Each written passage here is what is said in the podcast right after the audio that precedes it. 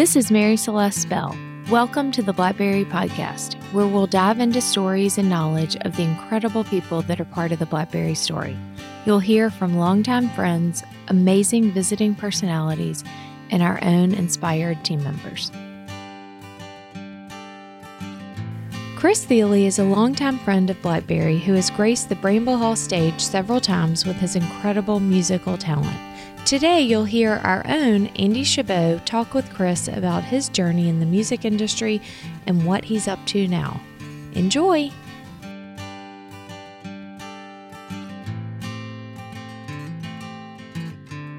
I'm Andy Chabot, the Director of Food and Beverage for Blackberry Farm in Blackberry Mountain, and I'm here today with Chris Thile. Uh, hey, Andy. Hey, how are you, Chris? I'm really, really good. Well, we're excited. I'm here. We're excited to have you. Uh, so, uh, I wanted to talk just a little about you and, and your history and your path, and uh, and what's in the future. Great. Because I think that's it's very interesting to to me personally, and you know I've known you now for 12 years, just oh, about. Man. I think. Yeah, that's right. That first the, yeah. the gathering way the gathering way on back in the day. Was we that had like 09? a big night. It was, was 07. Oh my goodness. It was 07, September of 07 that um, so you came you were really our first musical guest at Blackberry. I don't know if you knew that. Wow. Uh, and that was in 2007 for an event that we were doing called The Gathering with an amazing group of chefs um, from Thomas Keller's uh, restaurant group and yep. great wines. And, and we had a great sort of uh, wine and moonshine soaked evening. Oh my lord! Uh, down at the Yallerhammer Pavilion, it was it was really a great time. But um, that was my first sort of interaction with with you, and uh,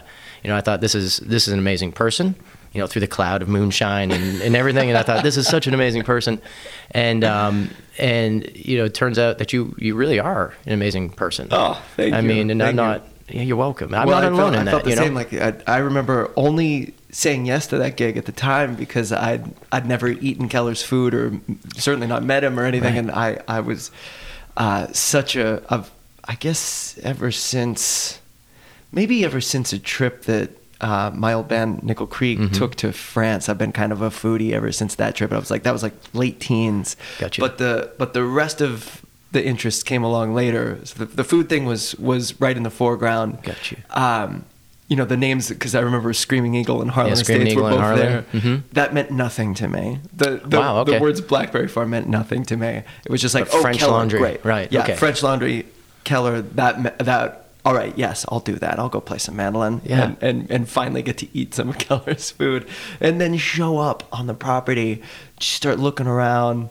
Um, you know, Sa- Sam Beall comes Mhm. out with a with a glass of uh, of, of seventy nine Krug. Yeah. and Oh, man, I um, remember that. Mhm. And um, and that at the Yallerhammer, which oh Lord, if y'all if y'all have never seen it, I got married there. Yeah. that's how much I like it. um, uh, and and my wife Claire as well loves it. Uh, but anyway, seeing that.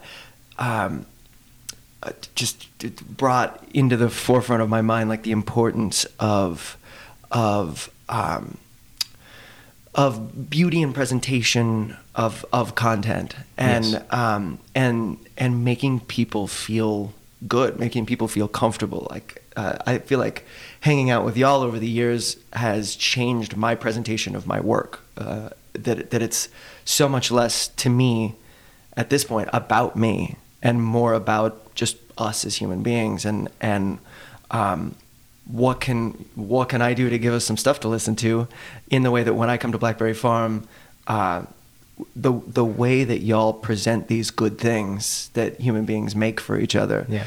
um, just very very inspiring to me so that That's yeah, awesome. 07 07. Wow. Yeah, I can, yeah. I remember that 79 Krug as well. Woo. There was some uh, Henri Jayer that night that we also consumed, like out of Magnum. oh my Um, god see I don't even yeah. I, I I was so Focused on un- that, yeah. I was so uh, out of it on the wine front. I, the Krug, I knew what that was. Right. And I remember uh, sitting next to Sam that night and him going, "Here, have a taste of this Burgundy." Yeah. That's what that That's was. what that that was, was, yeah. Oh my God, do you remember Back the vineyard? Uh, it was Cros Parantoux, nine, 97 out of out of Magnum, yeah.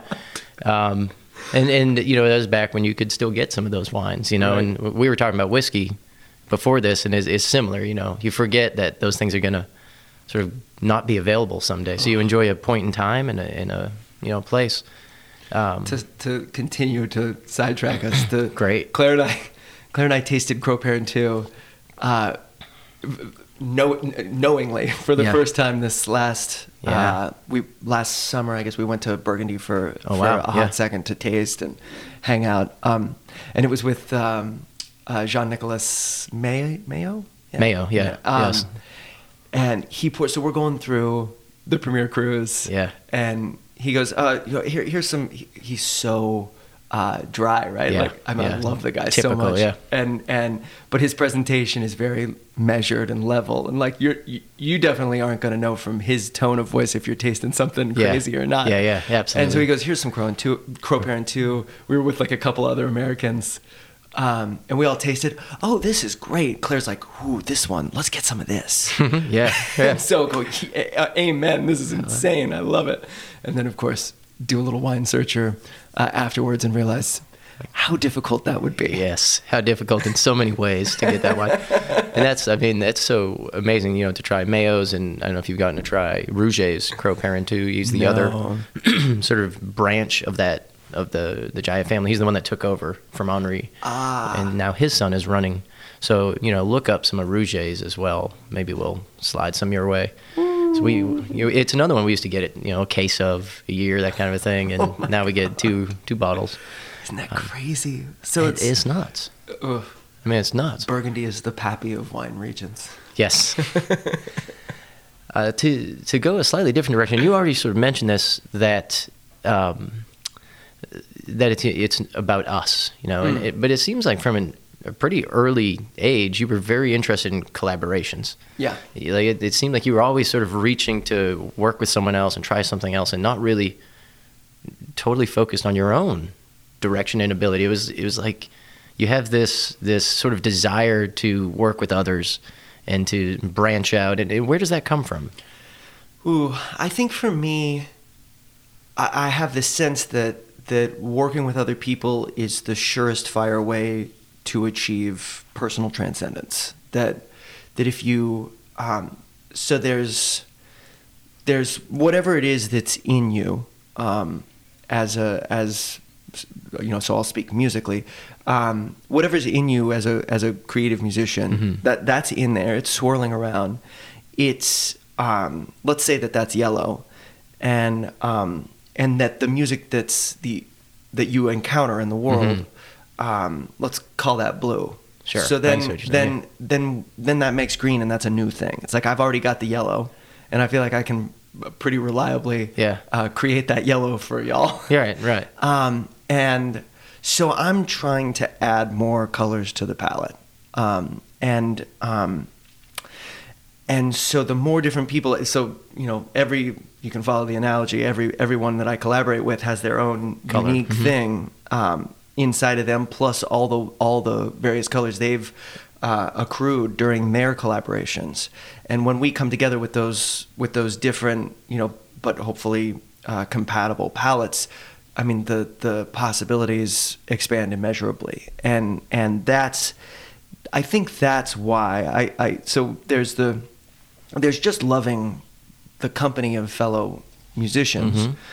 um, and just and fellow people who are who are making things in general. So not um, you know since music is what I do best when I when I taste something like that Crow Parent Yeah. 2 um, the way that I can best express my feelings about that is through music, music. Um, or you know talking to someone like Jean Nicolas uh, about what he's doing or um, you know I had a, had a really inspiring hang with uh, Elisa Scavino Nice. um, Yeah. like a year and a half ago where, and that's that's still her um, the way that she looks at making wine um, in the context of of you know her father's work before her and his before Yeah. uh, Yeah, his work his father's work before his um, but then also like the her own personal thoughts about Barolo Mhm. um, hearing her talk about that, you know, the responsibility and, and being part of a lineage was really inspiring to me because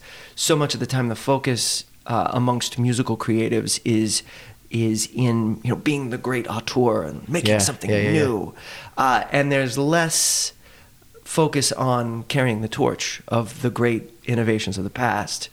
Um, and I, I remember, uh, so working with someone like um, uh, Yo-Yo Ma, for instance, Right. who's who's whose Bach has been so inspiring to me for so long. At you know, uh, amidst lots of sure. his other work, um, but so that's like that's along the lines of of the traditions that we pass down.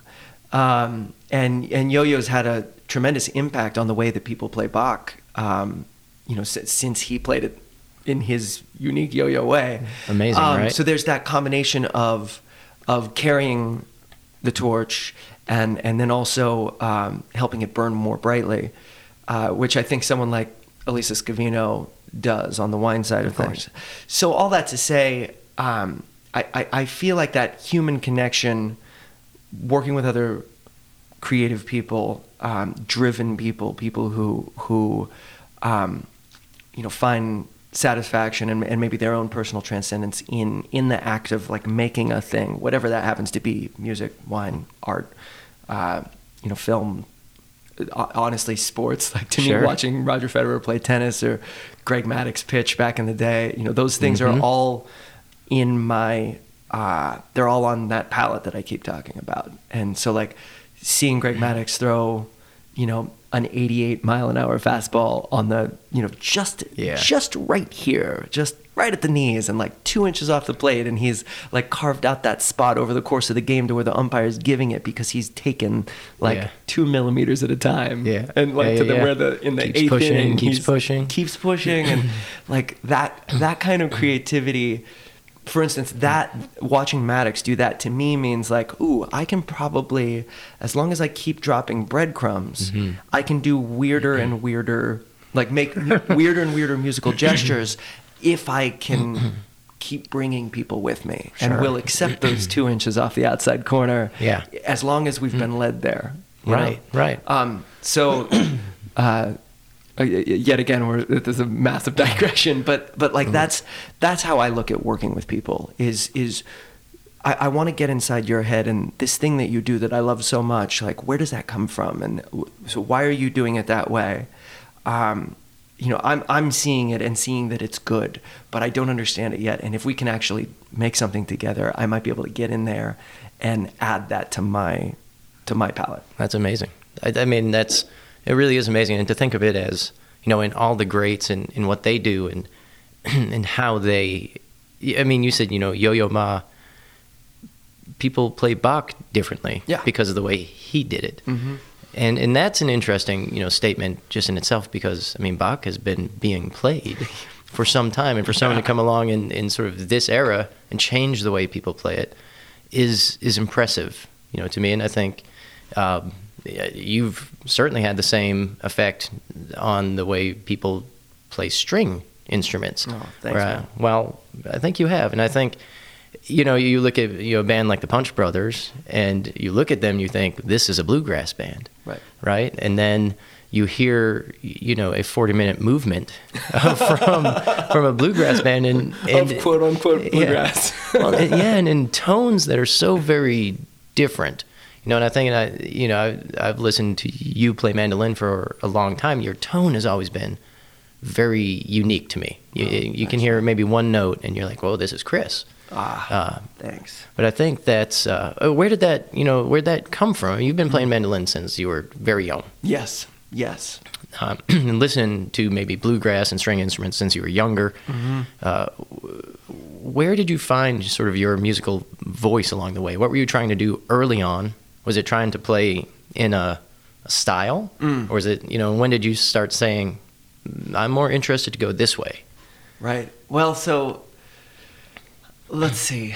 You're right. It's I've, I've been hearing it for so long. My my folks Yeah. are uh, are big music fans, and so there was always tons of music being played in the house. Uh, at a certain point, they got into into roots music, um, but there was also a ton of of jazz and classical music being played in the house, um, to the point where none of it really seemed different to me. Like where where I I, I think already at that point the lines were being blurred between those Interesting. Okay. ostensibly different aesthetics. Um, you know, that I started hearing more similarities than differences at a certain point. Um, you know, if it's if it's all being played, and you and at least your folks aren't going like, and this is jazz, and here's Right. why. Right, right, right. this is classical, and here's why. it's just then you're just going to be hearing a bunch of music. Yeah. Um, and uh, and also as a child of, of public radio, I mean, it was like on from morning to night. Yeah, sure. There was also, you know, uh, just a lot of music would get played uh, throughout the, the day, and then and then um,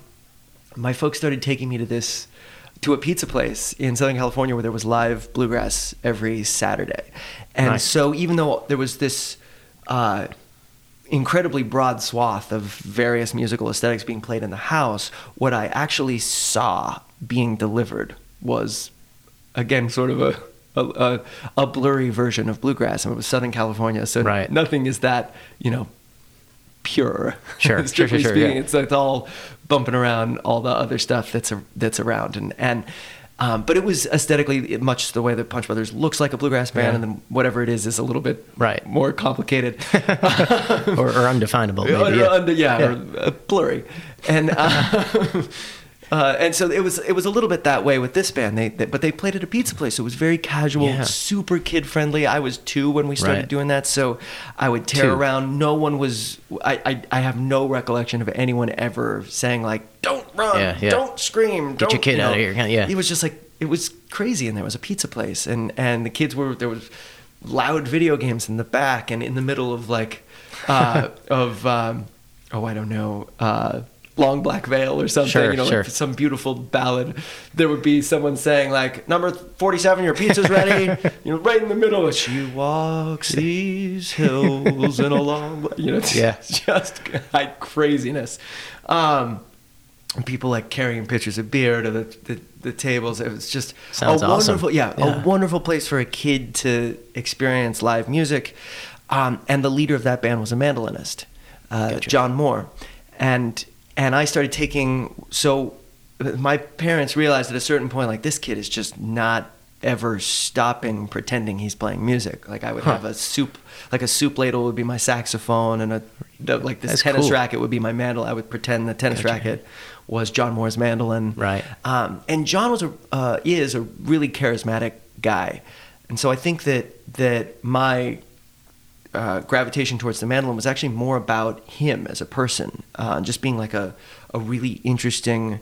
Um, you know, funny. He was like a funny band leader. Sure. Always jokes and and um, the showman. yeah, he was a showman, and but also a great player. And his uh, main gig for a while they were they were kind of he had he was like a two headed person. One one played the mandolin in this bluegrass band, and the other trained horses. Eventually, he became one of the one of the the world's most sought after horse trainers. Yeah. So you can imagine this super headstrong.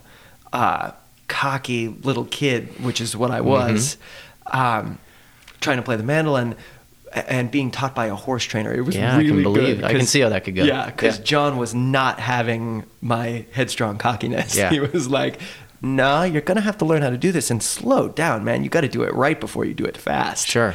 And um, and so his first first uh, his leaders uh, his sense of the, the importance of dotting your i's crossing your t's making a clean beautiful sound um, starting there Sure. and then adding the seasoning to that but like here start with a very clean pure sound. Mm-hmm. Fundamentals first. yeah fun Mhm. exactly it was like fundamental good fundamental uh, he, it was almost like he was coaching me uh, the way one would coach an athlete so Right. here let's get you figured Yeah. out here here's how it's done Exactly. and he would be very rare at that point in having a way that the mandolin is done. I mean, that this stuff still hasn't codified really the way that violin or Really? piano or even guitar, uh, as young as that is comparatively, has um, you know sort of uh, congealed into the here's how it's done, and there's a there's a way, and Right. so for violin, it's like here you can go all the way back to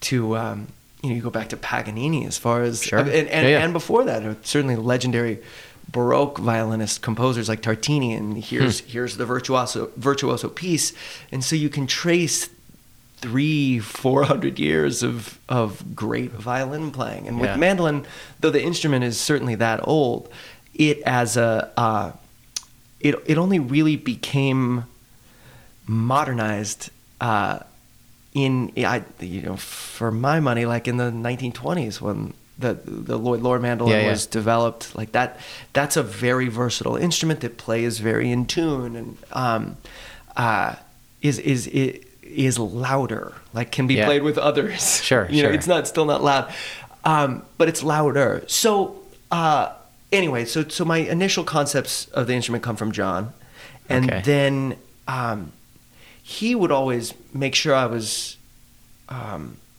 listening to other instruments. So I Okay. think that that when you're playing a relatively unexplored instrument, it's imperative that you not confine yourself to the study of that instrument, but rather to the study of music uh, and instruments in general. Hmm. Um, much the same way that I, you know, I think, for instance, Angelo Gaja going outside of of Sure. Piedmont Absolutely. to, to expand the horizons of that yeah, region. What barrels are they using? What you know? Yeah, you can really draw a, a parallel to wine through history. I think. Totally, You totally. know, to what you're saying, that makes a lot. And chefs that, you know, um, maybe their restaurant is is a certain style of food. Mhm. They should go look at other foods to see where they fit in and Totally. what little bit of preparation or technique they might take from a different cuisine or a different chef.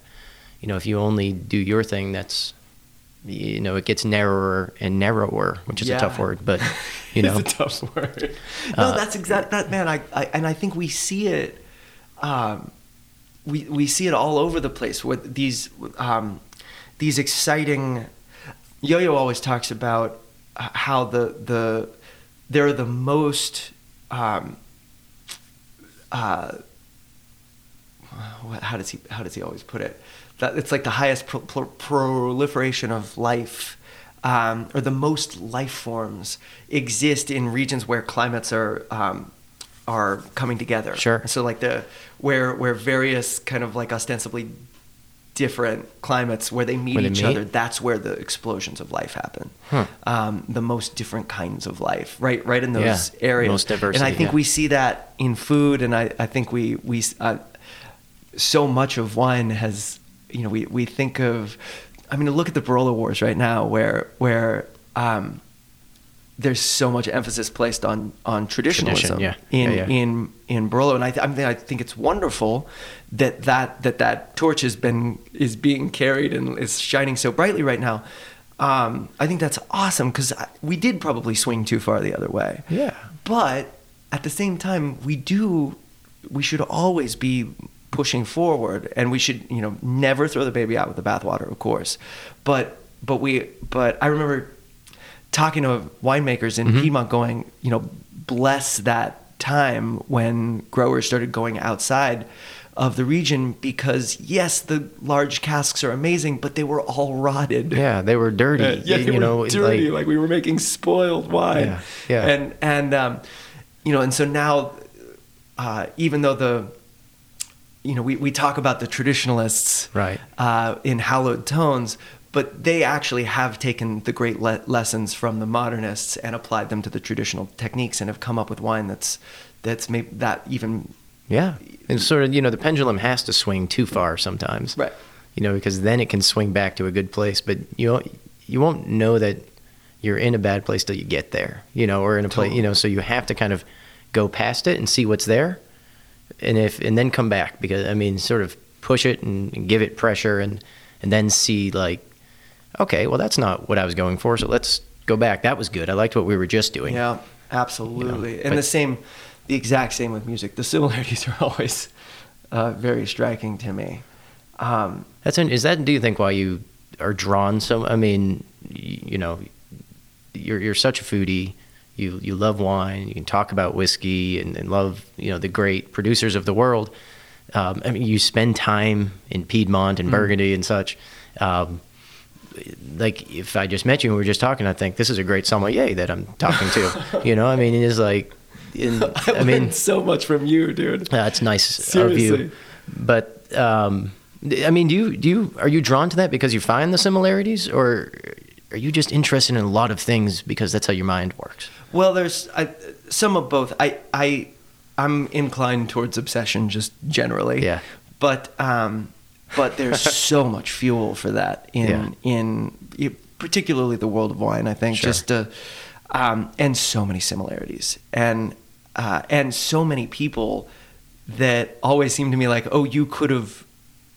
For one, you meet a lot of musicians who love wine. You meet a lot of Yeah. winemakers who love music, uh, and a lot of people in the world of wine who love Yeah, mu- very drawn to songs and- music, and yeah. and um, beverage directors. Yeah. there's it's just it seems like there's a very fine line separating the endeavors, and um, and so I do think uh, that there might be there's like a suspicious amount of parallels. Yeah, You I agree so with I- that. Yeah, I- so It's I like feel almost like, too much smoke not to be fire, right? Exactly. Yeah. So I, I really think that um, there's just a lot of fuel for the fire. Yeah. Um, for for my musical fire in in the close the close inspection of the wine world. Gotcha. Um, yeah. Gotcha. Let's. I'd like to talk a little about the arc of your, again, you know, sort of the arc of your musical, you know, career, if I can. You know, so early on, you you were listening to a lot of different musics, styles of music, that is, and, and didn't really see the lines, you know, and and um, and- then you started playing mandolin and listening to a lot of music and taking lessons, and then you won kind of like a big competition when you were like twelve or thirteen. Wow. Yeah. The Right? Winfield. Yeah. The Okay. Championship. Right. Did, did you know that was like was that a watershed moment for you, or was it? Did you not feel that, or did you feel that? I did. Okay. I, I actually, I actually did. Um, again, just such a such a uh, reprehensibly self-aware young person. uh, like, Such a kind good of way to felt put like, it. Felt like it was a thing, and Yeah. up to that point, up to winning that that competition, I think I still had a little bit of that. Um, you know, the young person's like, I could do this or I could do this. Yeah. And the playing music was part of that. Sure. playing and writing music was was part of that. But um, but so was baseball. Like at that Right, point, I still had some like maybe I'll be a pitcher. Yeah. Um, and uh, and I think uh, playing and was always pretty good at playing baseball. But but I think winning that contest helped me come to terms with the fact that maybe when I would put gas in the music tank, the the in the, go a little the whole yeah the Yeah. vehicle would go further and faster Gotcha, than when I would put gas in the baseball tank. Yeah, Uh, that's that's pretty. I mean, that's pretty aware in general at that age to to know that. To put the whole thing context, where like was thirteen a normal age to win that, or there are people of all Hmm. Ages in that competition? Yeah, yeah. It was it was there was no It wasn't um, like a children's competition. No, it was it was all ages, um, and and at the time, you know, the kind of the biggest mandolin competition um, in the states. Uh, it, you know, there's That's not amazing. there's not a there's not really a. Um, again, it's mandolin, so Right, that the biggest and only mean it's a competition huge- kind of thing? Yeah, yeah. There, Oh. There's like. There's, there are a, Uh, a sure, lot of sure. them like around, but they're you know That was the one. That, was, the one. and you get this fancy new mandolin, and um, That's and I amazing. might have been one of the first times I was on the on the cover of a, a paper. Nice. it was the you know the Winfield Gazette or whatever it's called. I, I don't remember, but but at the time it seemed like a big deal to me, you know. Um, and we had we had been heading also, so we were going to do the Winfield that's in Kansas. Mhm. We were going to do that, and then go out to the International Bluegrass Music Association convention, which was Mm-hmm. at the time in Owensboro, Kentucky, and and I played with a bunch of um, bunch of uh, other young kids out there. Um, and again, it was just one of those sort of identity establishing trips. So the, the contest was one thing, and then there was that convention. Right. Um, and so I think after that summer, um, that, that kicked off me feeling like I am for sure a musician. I've been studying, you know, studying Right. at that point pretty seriously and practicing a lot from the time I was five up to that moment. But it wasn't. It wasn't like I'm for sure a musician. Musician, yeah. This is what I'm doing with my life until that summer. So at that point, you saw your trajectory. You saw that. Yeah. You know, the different branches went away, and you had you had one in your opinion. I'm gonna put all the gas into this Yeah. tank. Yeah. And did did you meet the Watkins through? That's their name, right? Yeah. Sean and Sara, through- yeah. Did you meet them there, or did you know them in their family for a long time? I met them at that the aforementioned pizza place. Okay. actually, Gotcha. Uh, when I was, Oh boy. Uh, so I met Sean and Sara when I was six, which would have been a year after I started taking lessons from John Moore, the Okay. guy who Wow, was okay. playing that gig.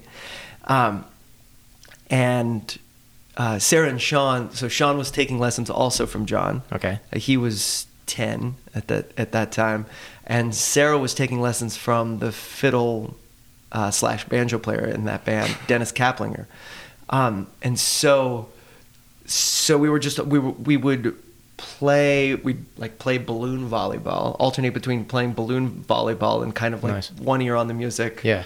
Um, you know, one ear on establishing dominance in balloon volleyball, and and then um, and then going back into this little hallway that led to the bathrooms Yeah. at the pizza place to play Oh, wow. fiddle tunes and things Yeah. like that. And then eventually John and Dennis would invite us up, and of course all the you know the people hooping and hollering, these little Yeah, tiny kids. people on stage Playing at this music. weekly bluegrass, uh, and that seemed like such a big deal to us. So Sure. Nickel Creek formed during that time I see.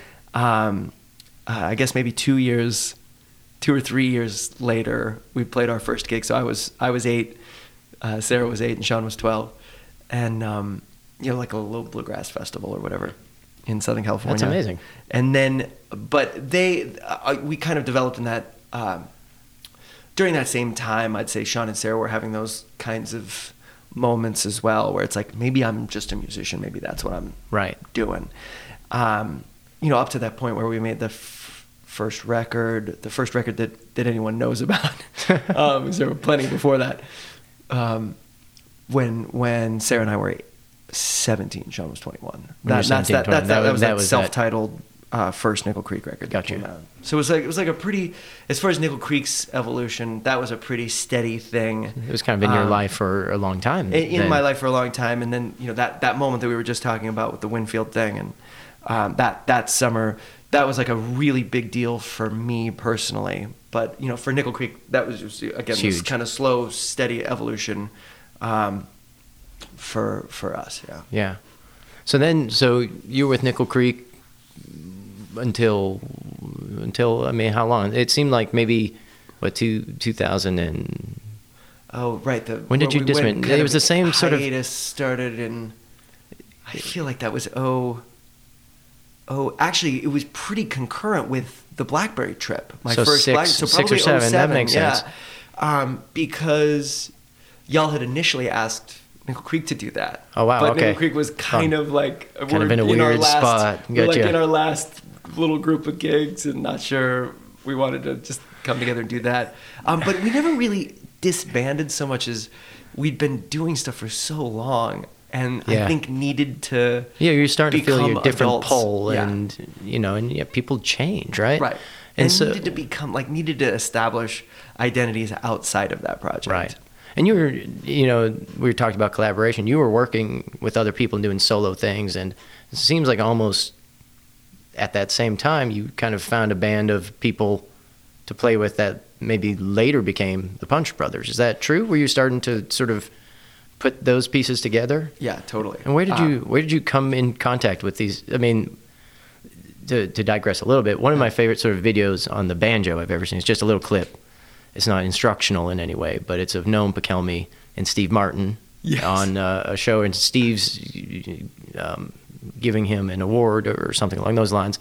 Uh, That's the Letterman thing, right? yeah, yeah. Yes. And he just, you know, they're doing this sort of back and forth type of thing, and you know, Noam just goes off in this sort of Noam way, and I was like, this this guy's amazing too. I mean, if you listen to any of the musicians in that band, you, I mean, what a group of, in my opinion, musical geniuses on their own. Where did you all come in contact? Like, was there like a place where musical, you know, geniuses hung out?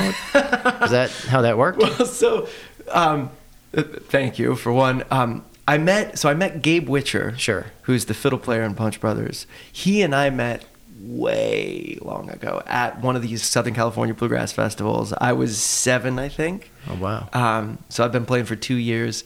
He was two years older than me and had started playing when he was four, so he was a little further along in his uh, development. But we met we met then. He was playing with his dad's bluegrass band. And they would put him on a chair so he would be the same height as everyone else. Uh, it was a it was a riot. Yeah. Um, and and weirdly, he was also like a regular guest on the Smothers Brothers show. Of course, and yeah. then As was one does. Um, as one does, and was a, a recurring character in the sitcom Webster. Some weird, some weird, weird. Uh, Amazing. Uh, the more you know. But uh, so he and I had been friends forever. Okay. Um, he so he would have been one of the kids that Sean, Sarah, and I were hanging out with at all these Southern California bluegrass Okay. festivals, and he and I had always talked about, ah, sometime we got to do something together. Um, and round about the time that I got, I so I had um, got married really young, super ill-advisedly. That thing just completely exploded Gotcha. in my face. It was kind of the first real life thing that ever happened to me. Up to that point, it was just like a bunch of mandolin and happy times. Right, and happiness, and Yeah. you know the world's great. The world's great, and everything is everything's just sort of been built for me. Right, right. and, and so suddenly there's like an explosion, and I'm, um, you know, the bird the bird child starts shutting some of the fires, uh, and the same thing had happened to him at, at uh, and Nickel Creek was making a record called "Why Should the Fire Die," which was kind of our first um, mature record. I Okay, feel, yeah. and uh, we were all in L.A. Uh, kind of.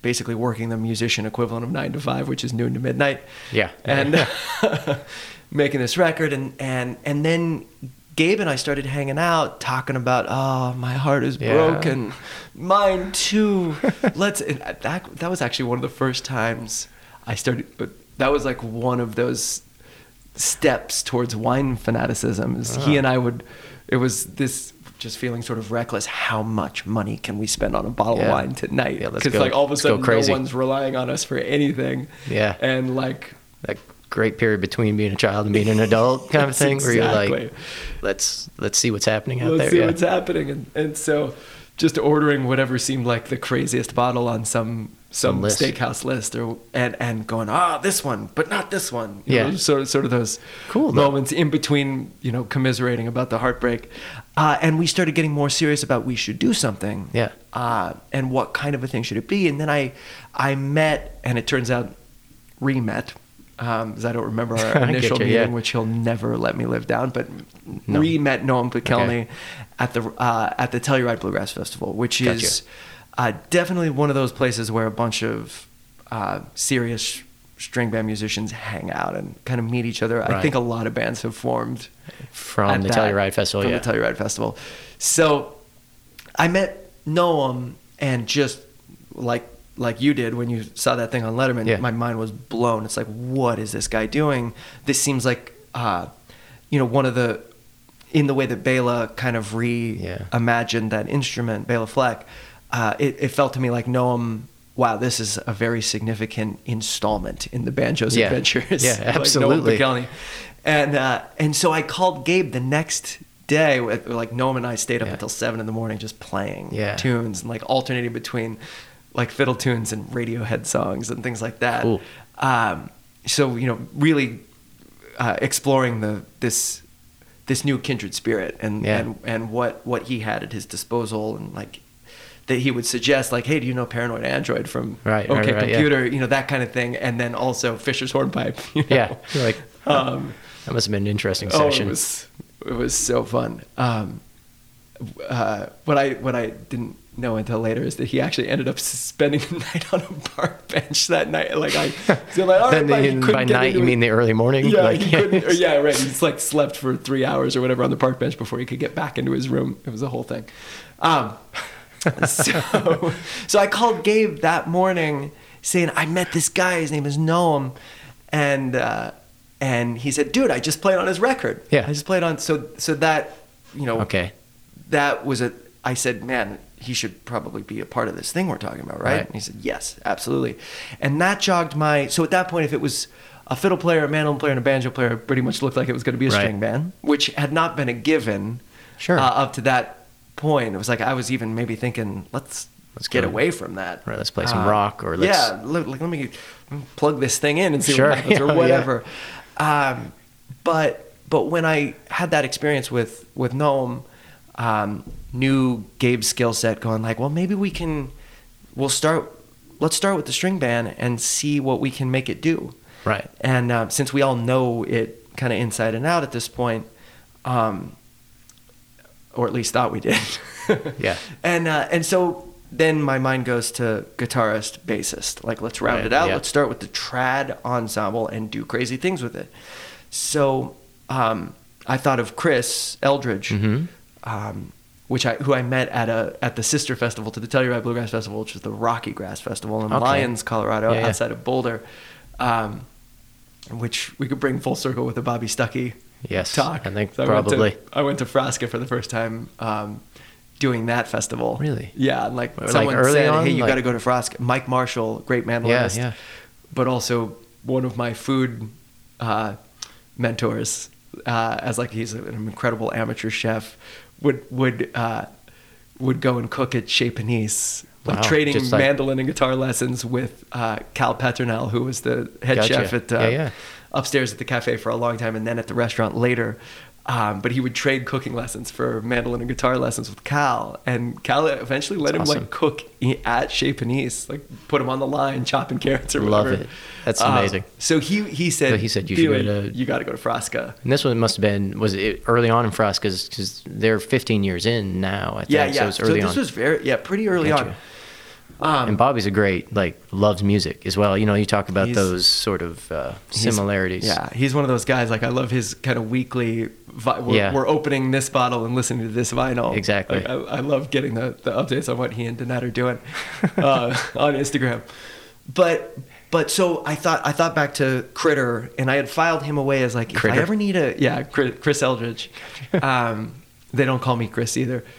By the way, What did they We- call you? We, No, we, you- we can't go into it. Okay. you I know about a pickles and a critter in the band, so yeah, I mean, there's there's every there's Gotcha. everything um, with various repeatability. Um, so um, so I, I had filed Critter away in my my list of like I would Yeah. really love to make some music with with this person. Um, and you know, there's always like a kind of a long list Yeah. in my head at any one moment, and uh, and Noam knew Critter really well. So there was that there was that connection, and so then I told Gabe, and then um, and then uh, Noam recommended this this guy Greg Garrison, who was the first bass player. Um, Okay. And then when he departed, I had met uh, Paul at an Edgar My- Edgar Meyer had this workshop at Carnegie Hall that he had me come up and teach at for for a day, and I met Paul there, and wa he went instantly into the file, like front Yeah. and center in that file, Yeah. like oh man. I really want to do something with that guy at some point. And when Paul joined the band, that was when I think it formed. It really. Punch Brothers really crystallized into the thing that it is. Yeah. now. And that whole process took what a year, two years? I Oh, mean, that took. Let's see. Yeah, probably to get to where there was the five of us with Greg. That was like a, a year or two, and I, I started writing that the thing that you mentioned Yeah, before yeah. the forty minute Yeah. thing. four part. Yeah. Yeah, that thing. Uh, I started writing that then, and when we performed that for the first time, that was kind of like the end of this of the, you know, the developing the concept phase. But pretty much right from the start of the rehearsal period, we realized, ooh, maybe we want to do this. Yeah. like a lot, and and not do the other things that we're doing and focus on this for a while. Um, so then when Paul joined the band, I think that was maybe two years after that, or maybe a year after that. So from the, I think probably three years total from the, Gotcha. from me meeting no re-meeting Noam and asking Gabe if that was the thing we should do to. Paul joining the band. Probably Gotcha. a three year. And and where did you first showcase your new what I would call your new sound? I mean, I think when you when you all came out, it was like string instrument music has been changed forever. Oh, kind of. I mean, it thank was you. really like wow, the possibilities are are more endless than we had thought, or than everyone had thought, and that was interesting to me. Uh, so, but where did that so first sort of that, like? uh, for that? Um, so the first time we played in public was at this little bar in the West Village called uh, the Baggot Inn. The It's not- Baggot Inn? The Baggot Inn. I think it might be called Zinc Bar now or something. But Were you right- living in New York at the time? Yeah, Okay. I, I I had moved. So along with that whole, you know, the the, the love explosion, love exploding in my face, and uh, so I, I, I left California and Gotcha. and um, and came to uh, to New East York. Coast. I and I I'd always had in the back of my mind the, the, one of my early. So let's see. I was living in Nashville. I was maybe 18, and uh, Dolly Parton asked if I would be uh, the mandolin player for this record, Little Sparrow. Oh, Um, and Wow. so, oh man, it was a, it was one of the great experiences of my life. But so she flies me up to New York. It was like for the press. There was Sure. this press surrounding the release of Little Sparrow, and and so I'm this, I'm so green. Yeah. I mean, I was the greenest of the green, and uh, and she flies me up. Land in LaGuardia, and there's like Yeah. a limo waiting, a limo Big waiting for me Yeah, yeah, yeah. and and, and uh, the limo takes me to the Essex House. Nice, yeah. And, and so I'm just like, again, 18. I haven't done anything, man. yeah. At the time, Show did you go to Alain Ducasse's restaurant? At, Oh, I bet th- you- I- so that I never got to go to. I never got to go to to Okay. that restaurant. Um, it wasn't open yet. I don't think at that point. okay, and then it closed. And oh, then it closed oh, like not bad. that long after it Yeah. opened, right? Or like a couple. Yeah, it wasn't there for or too terribly long. Yeah, Um, no, I, I really wish I had at that point. Uh, It- that's it wasn't on in in what you were doing at that point. Huh? Right. Okay. No, I wasn't. But I but I got as the limo's like kind of weaving from LaGuardia to Yeah. to the Essex House, and I'm kind of starting to look up at the big buildings in Manhattan. I go, I gotta live here at some point. Yeah. This is Oh, this cool. like. like oh Uh, I still kind of feel like I was I was like born a New Yorker in Southern California. Yeah. And it just took me a little while to figure it to, out. to get there. Sure. with with you know with a significant portion in Nashville uh, between those two things, Okay. and then the tiny bit in the Bay Area. Um, but uh, but yeah, so Yeah. so Punch when when I met when I met those guys, I was living in New York, and I think that had a little something to do with with with what Punch Brothers became. Just that the energy of the city, that and and that sense that. Um, it, you know, you never feel special when you're hanging out in New York. Yeah, yeah. You know, exactly. you- You, are really- a little thing in a big thing at yeah, that point. Yeah. you're such a small fish. Yeah. and um, and you, you kind of feel like you you Uh, you, you got to leave it all on the table just to keep up or or, Right. or not be swept away by by the city.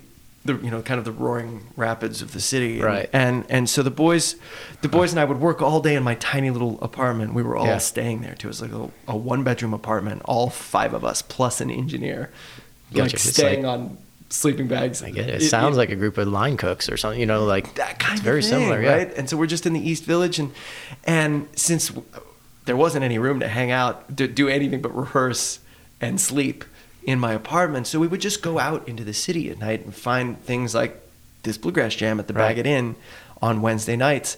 Um, and the guy who ran that that jam, Sheriff Uncle Bob, what a character, man! He's Sheriff he- Uncle Bob? Sheriff Uncle Bob, um, who's who's dad was like a former, I think, principal cellist in the New York Phil, and his mom was like Picasso's primary art dealer in North America. so then you go to his house, mean- there's all these Picassos hanging Yeah, out like- everywhere.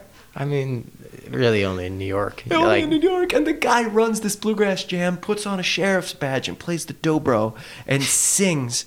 I again only in New York. wow. But so we started rehearsing at his like little guest slash studio Yeah, yeah. area, and he invited us to put on a little show. Like he starts hearing the stuff, and like, here, you guys should do Yeah. a thing, and and like, why don't we do it?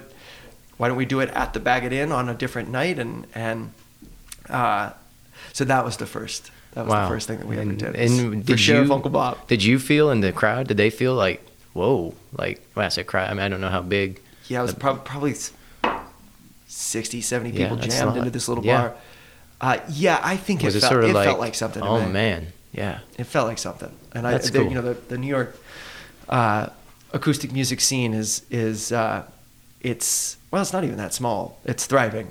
Yes. There's a lot of a lot of really devoted people, and I think because of the craziness of the city, um, the intensity of the devotion is increased by that. That's you know, cool. feeling like you're doing something that's counterculture somehow.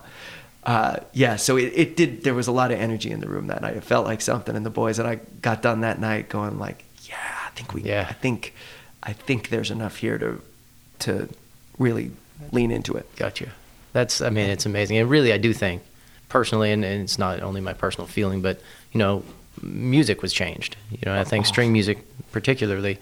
And then, so you, you know, kept going on. I think somewhere in there you did put out a bluegrass duo album with someone, right? Yeah, with Michael Daves, Mike, who yeah. I met at that jam. Really? At the at the the Baggot Inn Sheriff Uncle Bob jam. That's so cool. I mean, it's amazing, you know, to think about, you know, doing, you can do that and you can do this other thing, right? Um, and then you went on a trajectory with that, you know, with that band and toured, and so that was like 2009, 2008, Yeah. somewhere in there. hmm Um, you're still playing with the Punch Brothers. Um, you got back together a little bit with Nickel Creek Yes. at one point, right? Yes, and now that and now the Nickel Creek thing is pretty open ended. You know, we, yeah, it's like you can get together if you want, and exactly. that's great. I mean, that's that's neat that you can sort of. I have friends like that too, where I can just not see them for a decade and then see them and pick up the conversation. It, it And- really it felt exactly like that, where you didn't have to do, you didn't even have to, and of course we've been hanging out as friends the whole time, um, but you know between the us kind of having our little hiatus and coming back to make uh, a, a record called A Dotted Line, um, so we we knew what was going on in each other's lives, but musically to actually sit down and and make something, it really did feel like we just picked right Right back up, where yeah. where why, uh, that record "Why Should the Fire Die" left off, um, and you know I fully expect that we'll do another Neat. thing um, before too long. And there's there's Nickel Creek feels like um, it's like how we talk about family and friends, and there are things that um, that we share with our family Yeah, that we only share with our family. Um, there's that you know, blood's thicker than water, and and um, you know, for better and for worse, you don't choose your relatives. You- Right. You, can choose your friends, you can't choose your relatives, and um, and I feel that with with Sean and Sarah in the best way. That like we didn't really choose. We were so young; it didn't feel like a choice. We just we did it, and it wasn't that our parents made us do it or anything, but it was just kind of fell into that. Yeah, and there's that sense of inevitability and that collaboration um, that that still you know makes it makes it unique in my experience. That that is like making music with my family. And punch brothers it's like we chose to do that. Very Right. specifically chose to do that. And and so there are those things that you only share with close friends Right. and um, and uh, both of those relationships are essential i think uh, in our experience of life like the, the relationships that we have with our family the relationships we have with our friends they're, they're very different similar in some ways different in most ways and and equally important wow. And and like, I guess none of this was enough for you, so. I mean, I mean, I think it, there's always something turning in your head, right? And so, um, uh, uh, Garrison from Yes. Prairie Home Companion was leaving, right? Yep. You'd been on the show a few times, Yep.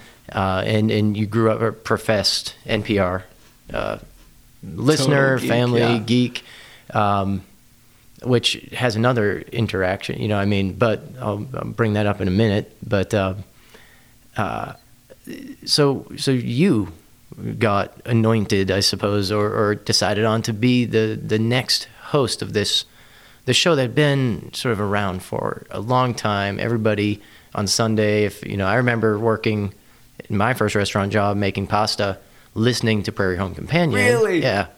Um, because it was quiet on Sundays in the restaurant, and I could come in early. Yeah. And I, you know, I was young, I, like 16, you know, years old, working in this restaurant making pasta, which is actually a cool restaurant because they had a string instrument store upstairs, and we they had live shows too. So I got to see people like Bela and Alison Krauss and people I didn't know Where who they were at the that? time. It was in Dublin, New Hampshire.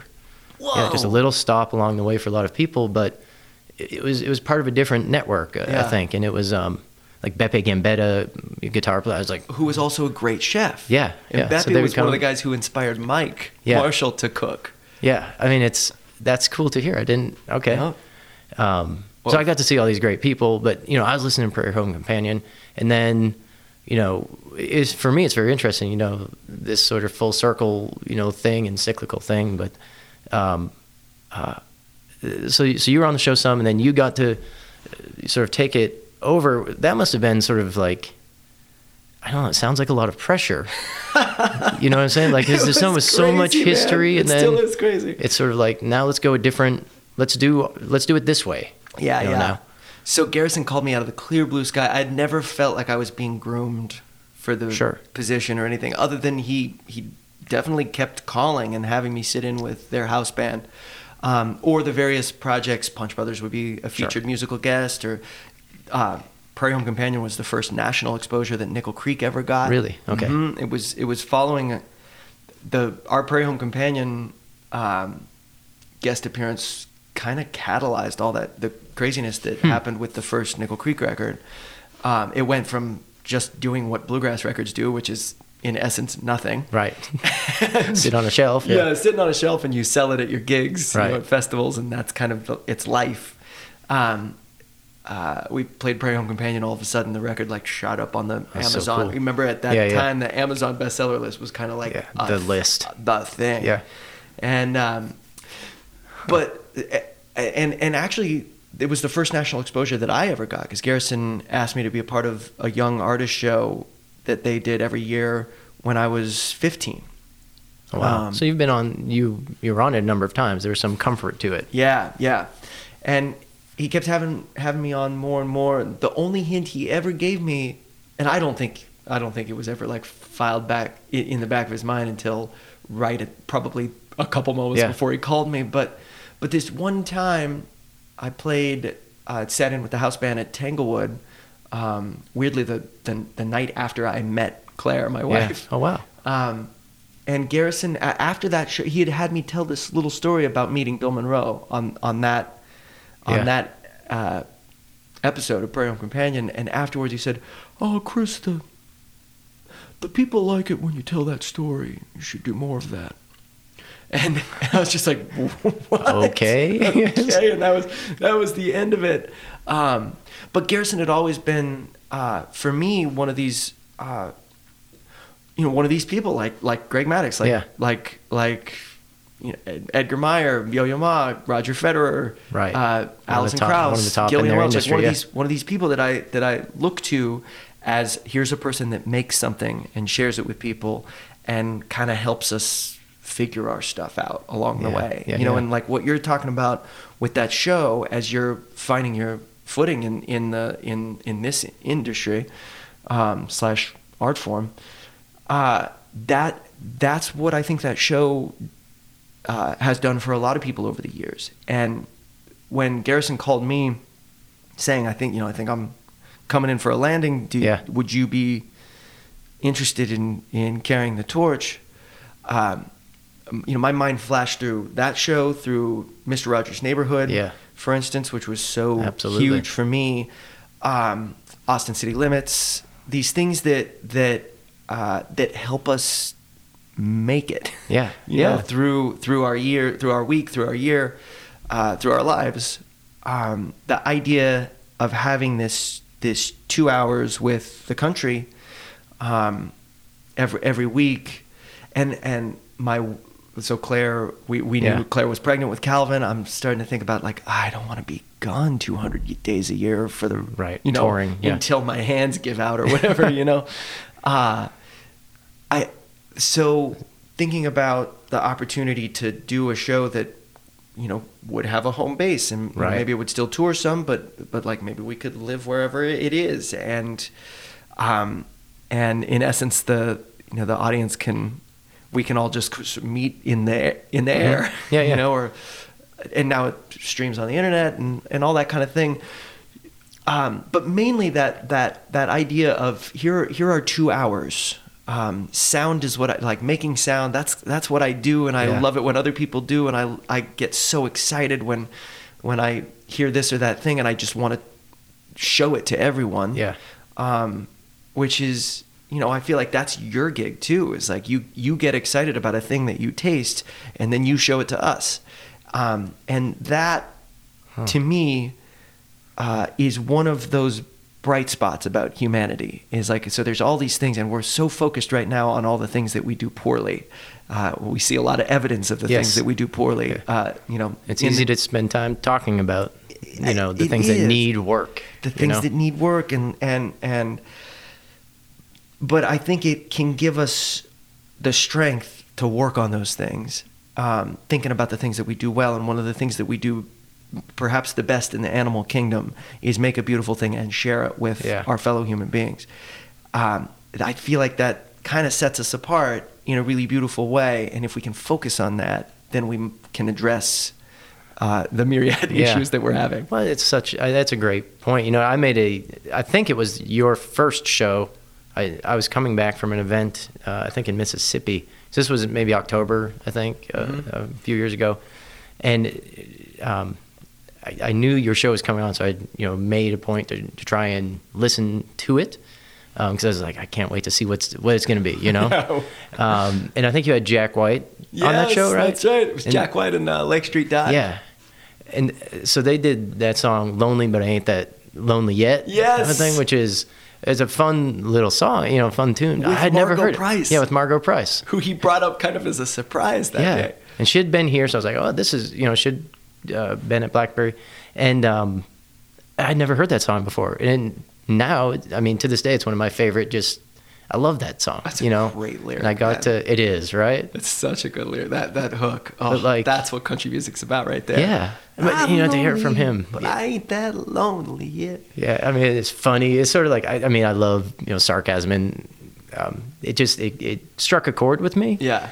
Um, but you introduced it to me through that show, so I mean man. you know I, I don't know that I would have found it on my own. Mm-hmm. Just like you know you're saying like some people wouldn't find a wine unless I showed it to them. Or, Totally. Exactly. so I'd never thought about it that way. So it's so neat that you get to do that, you know, that way. that that's the that's the the most um, you know whenever I it's, it's a lot of work putting on that kind of show then like watching watching you and the team here put together this new this new property which is so extraordinary and like that there's so much that goes into making a new Yes. thing and you can get you can get tired Yeah. but hearing a story like that that that that song now means something to you Yeah. and that you heard it on our show um, or I mean God the the myriad wines that that you've introduced me to or or um, you know Armagnacs or whatever Sure, it is yeah. like that and that that those we can give each other these little things that help us get through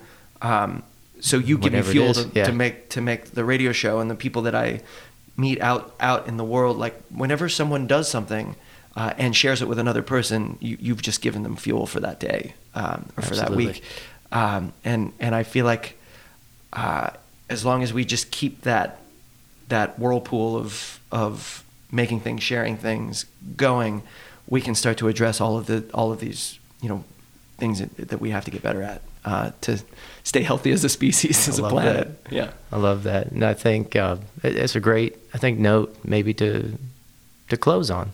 You know, if we can keep giving each other strength, we'll keep getting better. Yeah. So, Amen. Amen.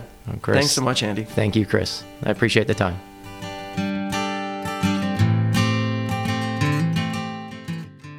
Thank you for listening to the Blackberry Podcast. Continue following the journey wherever you subscribe. Thank you to our guests, interviewers, and audience. Dive into more stories, videos, photos, and podcast episodes on theblackberrymagazine.com. Make a great day.